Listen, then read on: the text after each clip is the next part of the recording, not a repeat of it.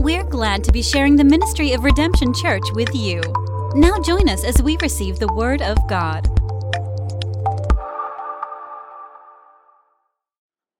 Welcome everybody to Redemption Church. Are you glad to be in the house of the Lord today?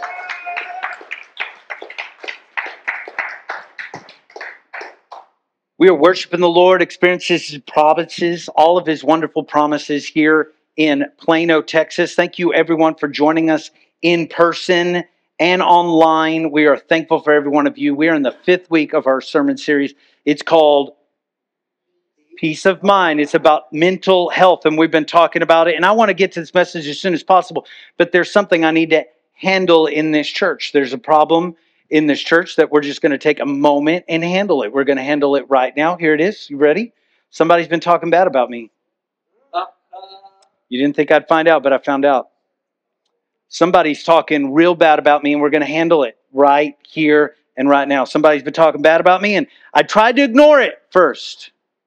Then I tried to let it slide. Some of y'all are getting nervous. Yeah. You didn't know, I heard. Yeah, right? But it has become a huge problem. And I don't usually confront people in public and call them out, but today I'm going to. Someone has been lying about me, and I have a picture of them. They are right here. The truth is, no one talks bad about Chris Fluitt like me, Chris Fluitt. I have never seen someone so mean to me as when I look at myself in the mirror. It's the absolute truth. The things I say to myself are so negative, and they are so nasty, and they are so untrue. Some of them are true. Most of them are absolutely untrue. In fact, I say things about myself that I would never say to anyone else. Somebody say amen if you relate to that. I have never looked someone in the face and said, "You idiot." But I often say that about myself. I have never told anyone how worthless they are, but I've said it of myself. And I'm known for my optimism. I'm known for a can-do spirit when I talk to others. In fact, I have been able, it's like a gifting of mine. I can stand in really hardship, real hard, difficult, seemingly hopeless situations and try to speak love to it, try to speak peace to it, try to find hope to those situations. But inside my own self, I have often wondered, why bother, you failure? Now, I'm not telling you this to get Oz. I'm not telling you this to feel sorry for Chris Fluitt. Here's what I think. I think you relate to it. I think you relate to it more than you want to admit publicly here with an amen. What do you say when you talk to yourself? I want you to think about that for a moment. What is it that you say to yourself? Now, I'm not talking about the reminders you give yourself. Anybody do this? Now, remember, you got to pick up the kids today. They don't like to be left all by themselves in scary, dark Plano. You got to go pick up the... Or how about this one? Pick up milk. Your wife has asked you many times, and butter while you're at it.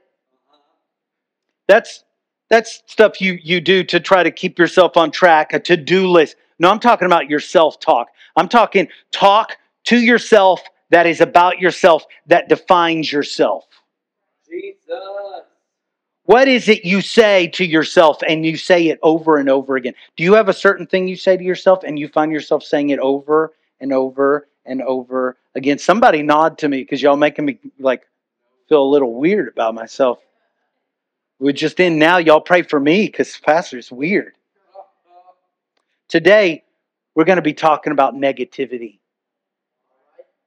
And I have entitled today's message, The Negativity Loop, The Negativity Loop. Loop thinking is the term for it. Loop thinking can be described as feeling like a prisoner of your thoughts, being trapped in a series of emotions and thoughts. Have you ever noticed that emotions and thoughts, they're almost one and the same? You feel a certain way, you'll think a certain way. You think a certain way, you'll feel a certain way. It's being trapped like a prisoner by your emotions and your thoughts that seem to repeat themselves over and over again. What are your negative thought loops? What are they? When you look at yourself, do you think, I'm always going to be a fat slob? When you're in traffic, do you think to yourself, well, of course you're going to get in my way. I knew it. This was going to happen. Some idiot has gotten in my way. Is that you? It's a negative thought loop. Just happens to happen every time you get in a car. Your thought on money. I'm always going to struggle. Is that your negative loop? I'm always going to struggle with money. I'm never going to climb out of this. With your relationships, I can't really trust them. How can I ever really trust them? When you do something wrong, do you just go to the worst? You're the worst. I'm the idiot. I'm so stupid. Of course I did that. Of course. You can't even fill in the blank. Right? You can't even open a soda bottle, right, Chris Fluitt? I've done these things. Like silly, stupid things. Yeah. Pull out your phone, accidentally drop. You can't even pull out your phone. And the loop goes on. And the loop goes on. And the loop goes on. So much you think that's normal. So much you just think that's all right. And it's not. What do you say? When you talk to yourself, what is it? God teaches us in His Word that what you say to yourself matters more than you can imagine. What you say to yourself is actually very powerful and it is something you should pay close attention to. Proverbs chapter 4, verse 23. Good News Translation reads it this way. Be careful how you think. Your life is shaped by your thoughts. Other versions tie this to the heart. Be careful about your heart because everything flows out of it. This version says it ties it to your mind. That's interesting. Your mind and your heart are kind of the seat of your emotions and who you are. Everything kind of flows out of these situations. The thoughts that you have, everything's shaped by them. It's not just silly self-talk. It actually matters. And it shapes your life. Scientists call this the law of cognition. If you want, you can push up your nerd glasses for one moment. Scientists call this the law of cognition. And here's the bare bones simple version of this law, right?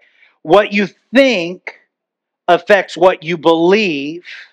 And what you believe affects what you feel, and ultimately how you feel affects what you do. Y'all follow that? Think, believe, feel, act. When we see in the news there was someone who did something really bad, think about that. You don't have to think too hard because there's someone in the news every day that's doing it. I just check the papers every day to make sure it's not me yet.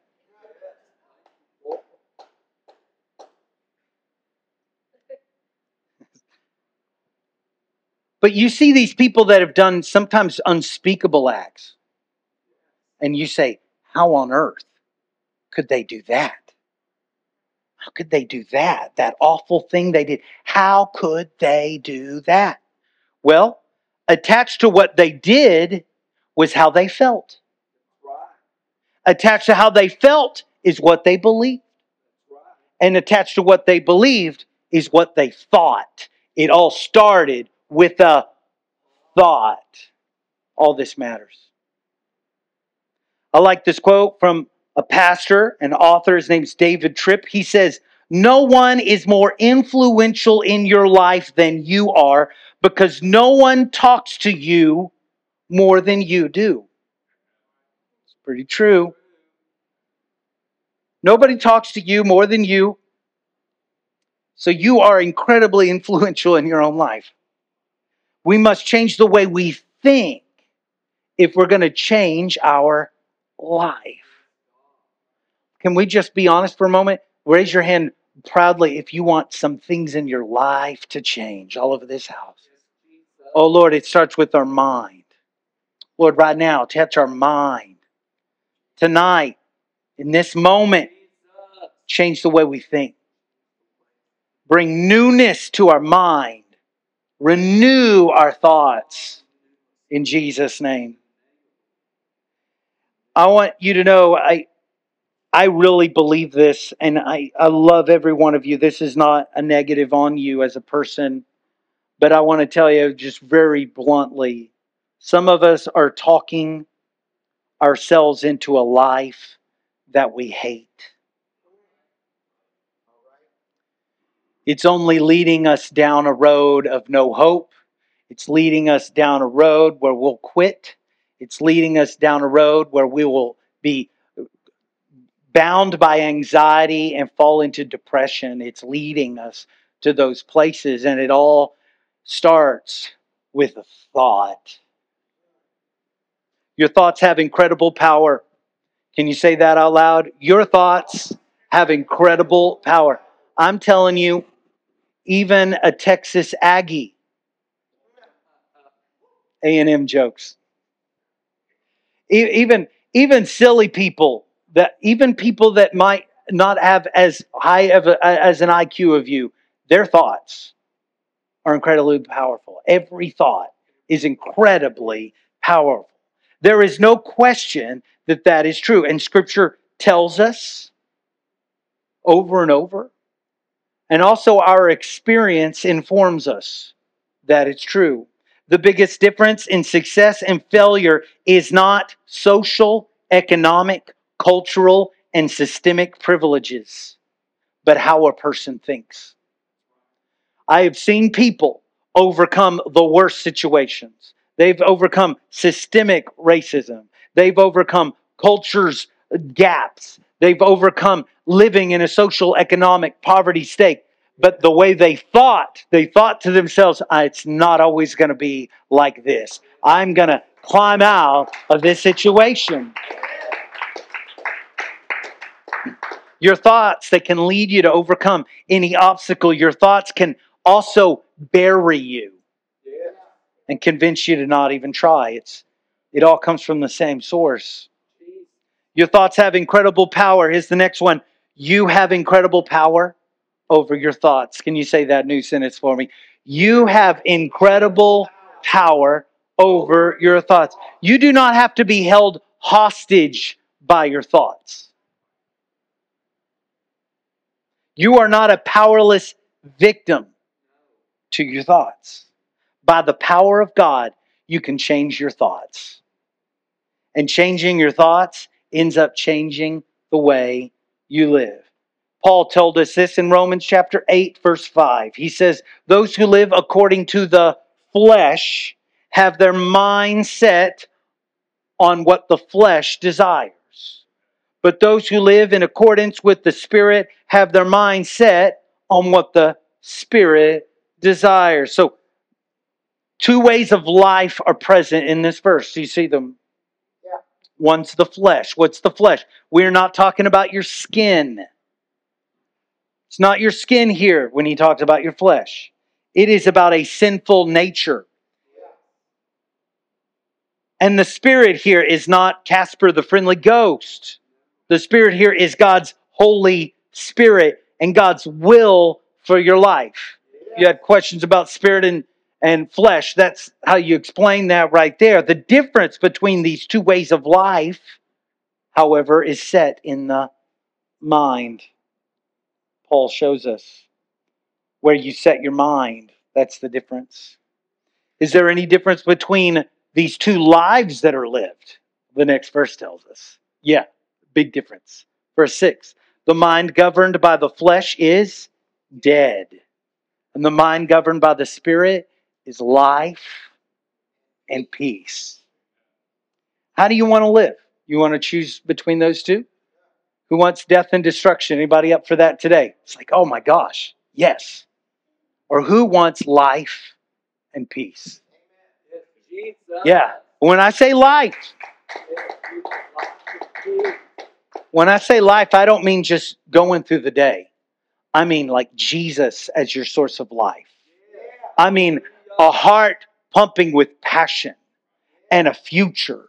I mean a life that means something. And not only that, peace. A life that walks through struggles, but still has peace. A life that faces situations. A life where things don't always go right, but they're still alive and they are still at peace. Destructive thoughts or thoughts that are full of life and peace. That's your option today. Why are negative thoughts so powerfully toxic? Why does that matter so much? Well, according to neuroscience, we'll just go full nerd today. According to neuroscience, there is a thing called negativity bias. Negativity bias.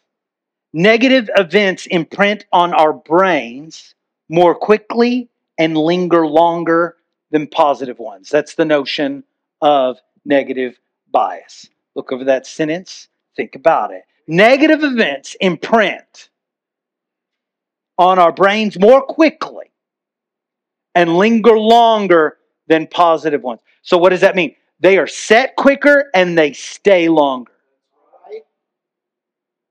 What? Maybe you don't believe this, so let's get this. What spreads quicker on social media? Positivity or negativity? Yeah. Negativity by a lot, right? On the news app, what story gets the most clicks? The positive story or the negative story? Yeah, they got that right at the top of the app. When you give a presentation and you get positive responses on your work, but you get that one negative remark. Y'all know what I'm talking about? Yeah. What does your mind dwell on? Do you go, wow, 10 positive, that's over 90%. 10 out of 11, baby, I'm on fire. Nope. Come on, somebody honest today? What sticks with you? Oh, that 11th one. Gosh. 9 out of 10 doctors recommend Crest. And Crest was like, what? It's about that 10th. That 10th doctor's holding out on us. But what's negative, it imprints quicker. And it lingers longer than the positive. Yes. And we're not talking about just you. No, we're talking about this is how your brain works. You are wired for two things. Flight or fight. You know this, right? And when you're in danger, your body's immediately going to do one of these two things. You're either going to want to fight, it's time to defend yourself, or you're going to want to run away, run. And this happens every time you're in danger, in stressful situations. It's actually God who designed our brains to release cortisol into the blood system, and it makes us, there's some wonderful benefits to it. Cortisol makes you more alert, it makes you more focused, it makes you ready to respond. And your body in those moments just floods it with it. And you're like, whoa, I'm ready to run. Or I'm ready to fight. Yeah. However, when we are in a constant negative loop, we are always in a state of stress. And our body and our mind and our heart is overwhelmed by this constant state of emergency. Some of us are living in a constant state of emergency. We wake up in the middle of the night and we're worried for no reason. We hear the phone ring and we're worried before we've even seen who it is. We're just worried. We go to the mailbox and we're worried about what could be in the mailbox. We're worried. And this constant state of emergency, guess what? Your body does what it was designed to do. It releases cortisol into your body. And our bodies always feel like they're in danger. And we weren't designed to always live on this edge. This was designed for those special moments where you need to run, fight, or flight. But it's become our everyday. It's become our every moment. It's become, you are flooding your body with cortisol on the drive in to work. No wonder you hate that job. Your body is killing itself just going. Remind me, the mind governed by the flesh is what? The mind governed by the flesh is what? It's death. It's destruction. And this is destructive and it's killing us. Somebody say, yeah. The way, and what's the basis? The way we think. Heart attacks. They're on the decline, right? But we have all this medical brilliance. We've got more medicine than ever. We're smarter than ever. Surely heart attacks are on the decline, right? On the rise.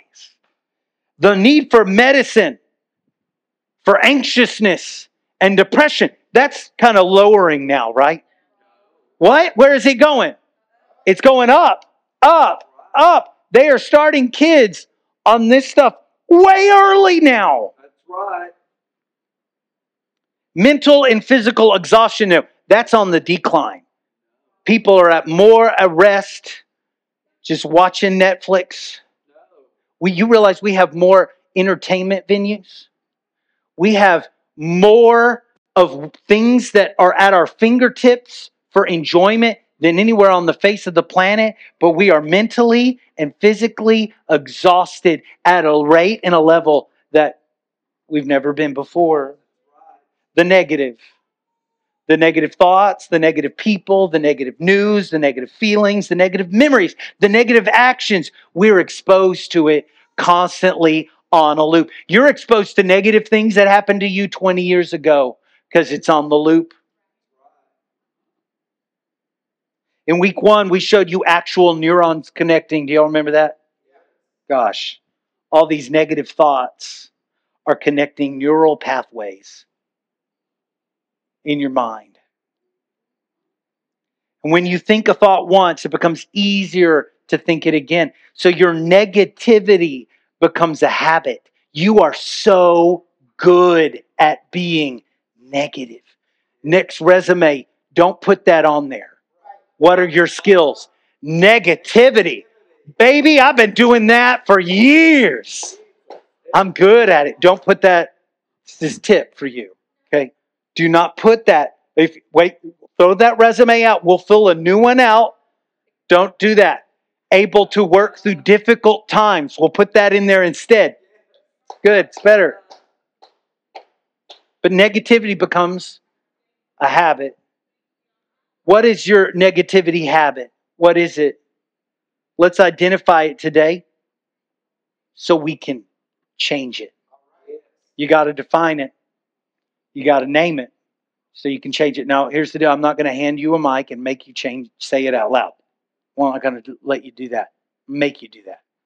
But I want you to be real today, and I want you to really identify an area where you are on the loop, the hamster wheel of negativity. I read a little bit this week about cognitive distortions, and there's actually like 15 of these things, 15 of them that I found. Cognitive distortions. I'm going to break it down to you a lot easier today. I got 4 areas of negativity. 4 areas of negativity. Here's number 1. Cynicism. A general distrust for people and their motives. And because of this distrust, and yeah, you have good reason. I get it. I won't talk you out of that. You have good reason not to. You have people that were not trustworthy and you gave them your life and they wrecked it. I get it. But that cynicism is an area of negativity for you. And so the next person you meet, you don't trust them either. That church hurt you, so you don't trust this one either. That other pastor hurt you, so you don't trust this one either. I get it. You trust, but let me add this to you. Your distrust of the motives of others often reveal your problems with your own motives. Next one, negative filtering. One of the four areas of negativity. Negative filtering, what is that? Well, that's seeing what's wrong while overlooking what's good and right. And y'all have all known that person that everything's coming up roses in their life. There's beauty all over their life, but they're focused on that one thing. And because that one thing's there, it's all wrong. That is called negative filtering. And it gets kind of silly sometimes. It could look like this. The kids were supposed to be back at 7. It's 6:55. They've died in a terrible car accident. I knew it. I knew I shouldn't have given them the keys. They are all over 75 right now. They are between the exit of Spring Creek and Legacy right now. And I mean all over it. Do people think that way? That's negative filtering. What has gone wrong so far? Nothing. It's 6:55. They said they'd be back at 7. Maybe they're running late. You can address that. They didn't die in a fiery blaze yet. It's good. But when you're negative filtering, there's no talking reason to that because everything's negative. How about this one? My friend did not text me back. I knew they hated me. Yeah. They're like, I'm so sorry. I broke my phone. And they're like, no, you broke your phone because you didn't want to talk to me. I get it. How about this one? Oh, gosh. Preaching. Ooh, ouch. Somebody say ouch preemptively. Whoa. I was not perfect on my strict diet today. I'm a failure, so I'm just going to go to the buffet. Next one. That was negative filtering. How about this one? Absolute thinking. That is polarizing all or nothing thought. All blank are blank. All of them. All Christians are blank. All churches are blank. Well, wait, don't riot on this one, but here it comes. Woo. All Democrats and Republicans are blank. All men and women are blank, right? We could throw race in there also. We could throw any social, economic status. And I'm telling you, all of that stuff is nuts except for this. All Philadelphia Eagle fans need to pray through. And Giant fans. We're playing them tonight. That's absolute thinking. And it's so negative, you'll never be happy. And that's why when political season comes around, oh, you look out. Unhappiness just shoots through the roof. How about this? This is the last one I'm going to tell you about. It's blaming. Believing that you're always the victim and it's someone else's fault. You feel out of control. You feel powerless and you're too weak to change your life. These four things are just so negative. And they're really, I think, the top four that might be somewhere in your life. So I want to ask you this. Can people change? They can. Is it easy? By God's grace, yeah, for sure. God, sometimes it takes an absolute miracle to change somebody. So, this was the focus of a study. I want to tell you about the study. I'll be short on it. So we'll keep it interesting. But there is a new surgical procedure. That's how they introduced it to two groups of people. They told them about a new surgical procedure. And they gave the rates of success and failure in this surgical procedure. And here were the rates. Everybody knew the rates. There was 70% success and there was 30% failure. Pretty simple math, right? So already there is above 50% chance of what? Yeah, it's the majority of outcome is success, right? And this is the exact same procedure. Everything is exactly the same, but there are different outcomes that they tell this group of people about? 70% positive, 30% negative. When they asked the people in the study if they wanted the procedure done, they asked it one of two ways. These are the two groupings. Half of the people, they presented the procedure with the positive. They said, hey, do you want to try this procedure with a 70% success rate? How do you think most of the people responded? They said, yeah, that's right. And that shouldn't be that big of a surprise, right? We all understand that. Predictably, they reacted positively to the positive presentation. The other half of the people, they were presented with the same procedure, but with a negative presentation. They said, do you want to try this procedure with a 30% failure rate? How do you think those people responded? Boom, no. They said, no, thank you. All right, is this a surprise? No. This is predictable, right? Okay. The study was not on how people respond to positive and negative thought. That's pretty predictable. The study was about, could they change from positive to negative? Could they change from negative to positive? If we change the narrative, if we change the words, if we change what we focus on, will it change how we think? So they followed up with the people who said yes. Hi, people who said yes. I know you said you want to have the procedure done because of that 70% success rate. But listen, we also have to tell you that there is a 30% failure rate. Do you still want to have this procedure done? How do you think they responded? Did they stay positive? They went negative. The majority of the people, when asked, when given the negative presentation, they went, you know what? No thanks. That's just too risky. It's too much risk. They went negative. It's possible to go from positive to negative. But wait, what about the other way? Then they went to the initially negative and they said, listen, we understand that the chance of failure concerns you, but we also want you to know that there is a 70% of these procedures that succeed. Do you want to reconsider? How do you think they responded? Did they stay negative or did they go positive?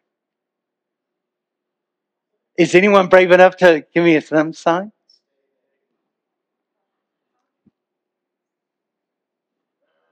They stayed negative. Are the numbers different? Did the procedure change? No. What's going on here? The words changed, but they went negative. They stayed negative. What does it mean? Well, remember when I talked about negative bias? Negative events imprint on the brains more quickly and linger longer than the positive ones. When these people had that negative experience at the beginning, it set and it lingered. When these people had the positive experience in the beginning, but then they had a negative experience, it set and it lingered. That's negativity bias. Next week, we're talking about trauma. Some of you have experienced something so negative in your life, it needs to be addressed. We want to address it. And those negative events imprint on us and they linger. But with God's help, we can be set free. I want you to be here next week for that. It's an important message. Now, a simple change in conversation changed people from positive to negative. Remember? Just simple words. Whew, that's the power of negativity around you, right? I've seen positive people. There are people who've left a church service on cloud nine, but they ran into the next negative person and it was like gone. But it is not so simple to change people who have experienced the negative. Even though it was the same procedure, the same math, they stayed negative. I want to tell you, you're going to need more than a pep talk to change your mind and set you free from the negative loop. You're going to need more than a self-help book that you read. That is going to be so good for you to read that, but you're going to need more than words on a page. You will need more than a simple explanation of how the positive is actually better than the negative. 70% versus 30%. You're going to need more than logic if you're going to be set free. Do you see this? And you're going to need more than an inspirational poster with the kitty hanging onto a rope and there's words that say, hang in there. I love inspiration, but negativity is going to be set free from negativity is going to require more than all of these things. I believe that change in your mind is more supernatural than natural. Everything I listed was natural. But what you really need to set you free is supernatural. Anybody know who I'm talking? Does anybody know somebody who does the supernatural? Am I in a church that believes in the supernatural power of Jesus Christ? Negativity spreads so much faster than positivity. The negative bias is real, but God, you better believe He's real. And He's able to change you from the inside out. He is able to rework things that have been set in you, things that have lingered in you, and He's able to rip that out, and He's able to give you a new heart, a new mind, and a new spirit in you. He's able to do it all. Anybody know what I'm talking about? I'm going to ask our musicians to come. Listen, I'm closing. I want to be fast enough for two things tonight. I want to be fast enough so Charles can watch his Cowboys. But also I want to be fast enough because I know you're going to need time talking to God tonight about the negative loop that you've been trapped in. So I'm close to closing. Will you just give me your full attention the rest of the way? I have a single simple story to share with you. It's from 1 Samuel chapter 30. You don't even have to turn to it today. It's in 1 Samuel chapter 30 if you want to go look it up later. David, that shepherd boy, that worshiper, and that king to be of Israel, he is hit with more negativity than he can handle in a single moment. David is on the run from King Saul. So that's the backdrop of his story. He's promised to be king. He's anointed the future king, but he's not yet king. And the present king wants to kill him. And it was already one of the most negative, difficult moments of his life. But then 1 Samuel chapter 30 happens. I'm going to begin reading at verse 3. When David and his men reached Ziklag, they found it destroyed by fire. And their wives and sons and daughters taken captive. So David and his men wept aloud until they had no strength left to weep. Take that literal. Think about that for a moment. Big, strong soldiers weeping so hard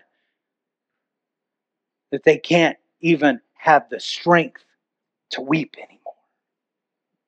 Verse 5, David's two wives had been captured, Ahinoam of Jezreel and Abigail, the widow of Nabal of Carmel.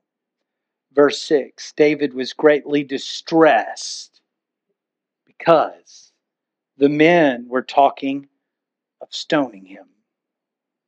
Each one was bitter in spirit because of his sons and daughters. David and his men were trying to do good elsewhere. They were trying to rescue people from a brutal regime. While they were trying to do good elsewhere, enemies came to their home and burnt their homes and took their wives and took their children. In the middle of this unthinkable negative event, it somehow finds a way to get worse. David's own men blame him, and they plot to kill him. They plot to take stones and hit him with stones until he's dead. That's what stoning is. David, what does he have here? He has enemies on top of enemies. He has enemies over there that he's fighting, but he had other enemies that came to his home while he was over there. So there's enemies there, and they're all gone. And then he turns around, and his own men are his enemies. He has so many enemies. David looks around and he sees not a single ally. There's not a single person. There's not a single one that takes him, puts their hand on his shoulder. There's not a single person that says, "You tell us what to do and we are with you." There's not a single person that's a friend in this moment. He is so alone in this moment, and it hits all at once. Some of you feel like this. You have enemies on top of enemies. And sometimes you look around and there's no allies to be found. That's you. That's you today. You've had good things taken away from you and destroyed. You've tried to do good things, but somebody you even love sometimes has come and sabotaged you and shut you down. You have been blamed, and others plot against you. What can be done? Well, here is what David did. Verse 6 ends this way.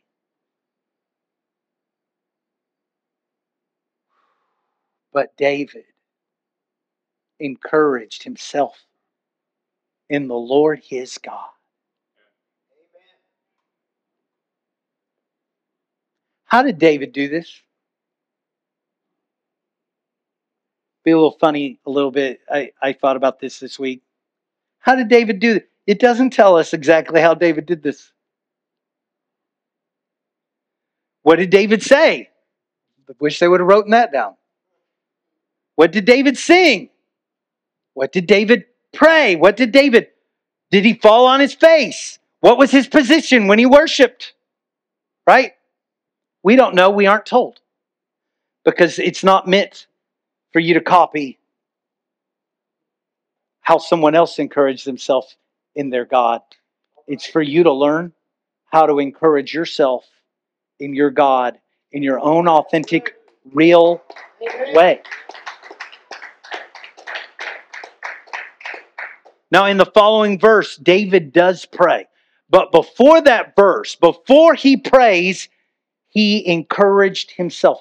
Nobody came to him. He didn't open up his email and go, "Oh, there's my daily devotional for today." He didn't do that. He didn't go to his room and, "Oh, there's that cat poster I always look at when I'm feeling down." No, he didn't do those things. He didn't have any of that.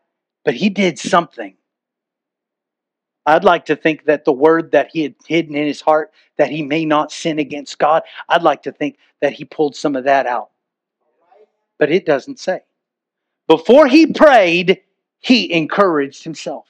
Before anything good happened, he encouraged himself in the Lord. In this moment, in this awfully negative moment, David found encouragement, not in a natural place, because there was nothing naturally encouraging in this moment. It was all bad, and it was as bad as you think it is.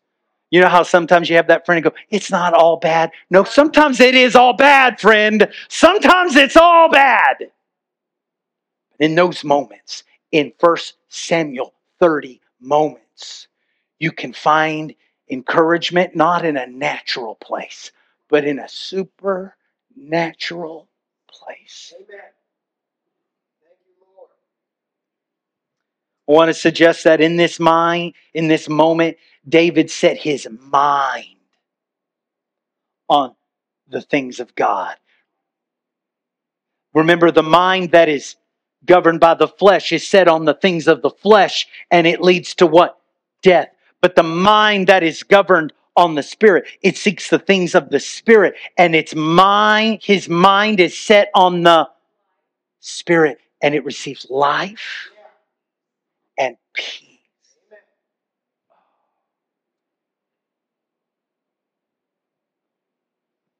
There's a song I used to hear in church I didn't understand at all. It was an old spiritual song. You know this one. And I didn't get it, but the more I've gone through life, I get it.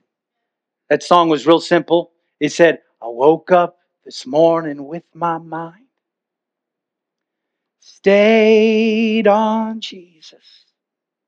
I woke up this morning with my mind stayed on Jesus. I woke up this morning with my mind. It was stayed on Jesus. Hallelujah, hallelujah, hallelujah. See, I didn't understand that. But I've gone through some times where I just had to wake up in the morning and get my mind off the things that are in the natural and get my mind stayed on Jesus. My mind focused on Him. My mind thinking on Him. Now listen, this story about David, it ends well. Some of you don't know the story. The story ends as well as it could possibly end. It ends so well, they don't lose a single person. They don't lose a single wife. They don't lose a single son and daughter. And those men are more dedicated to David than they've ever been. And they fight with him until he is absolutely the next king of Israel. Hooray, what a good story. It's a good story. My final thought is this today. It takes a lot of time and effort in the natural to overcome negativity bias. That system with the checks and the X's there. It takes a lot of time and a lot of effort. It is possible, but very difficult to build positive neural pathways when you've built so many that are negative.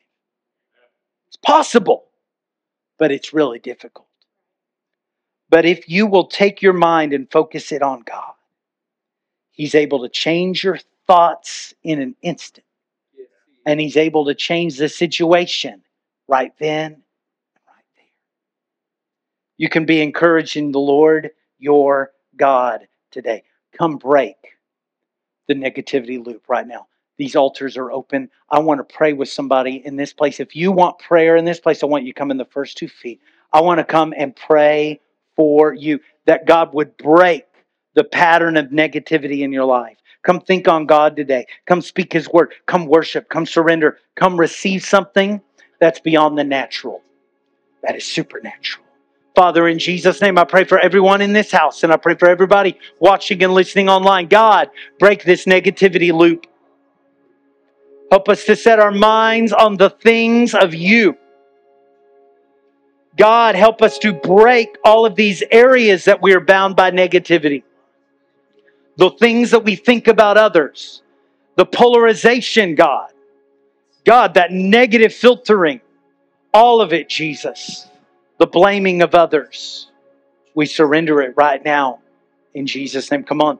Somebody can be set free today. In this moment. Jesus' name, set us free. 214-856-0550.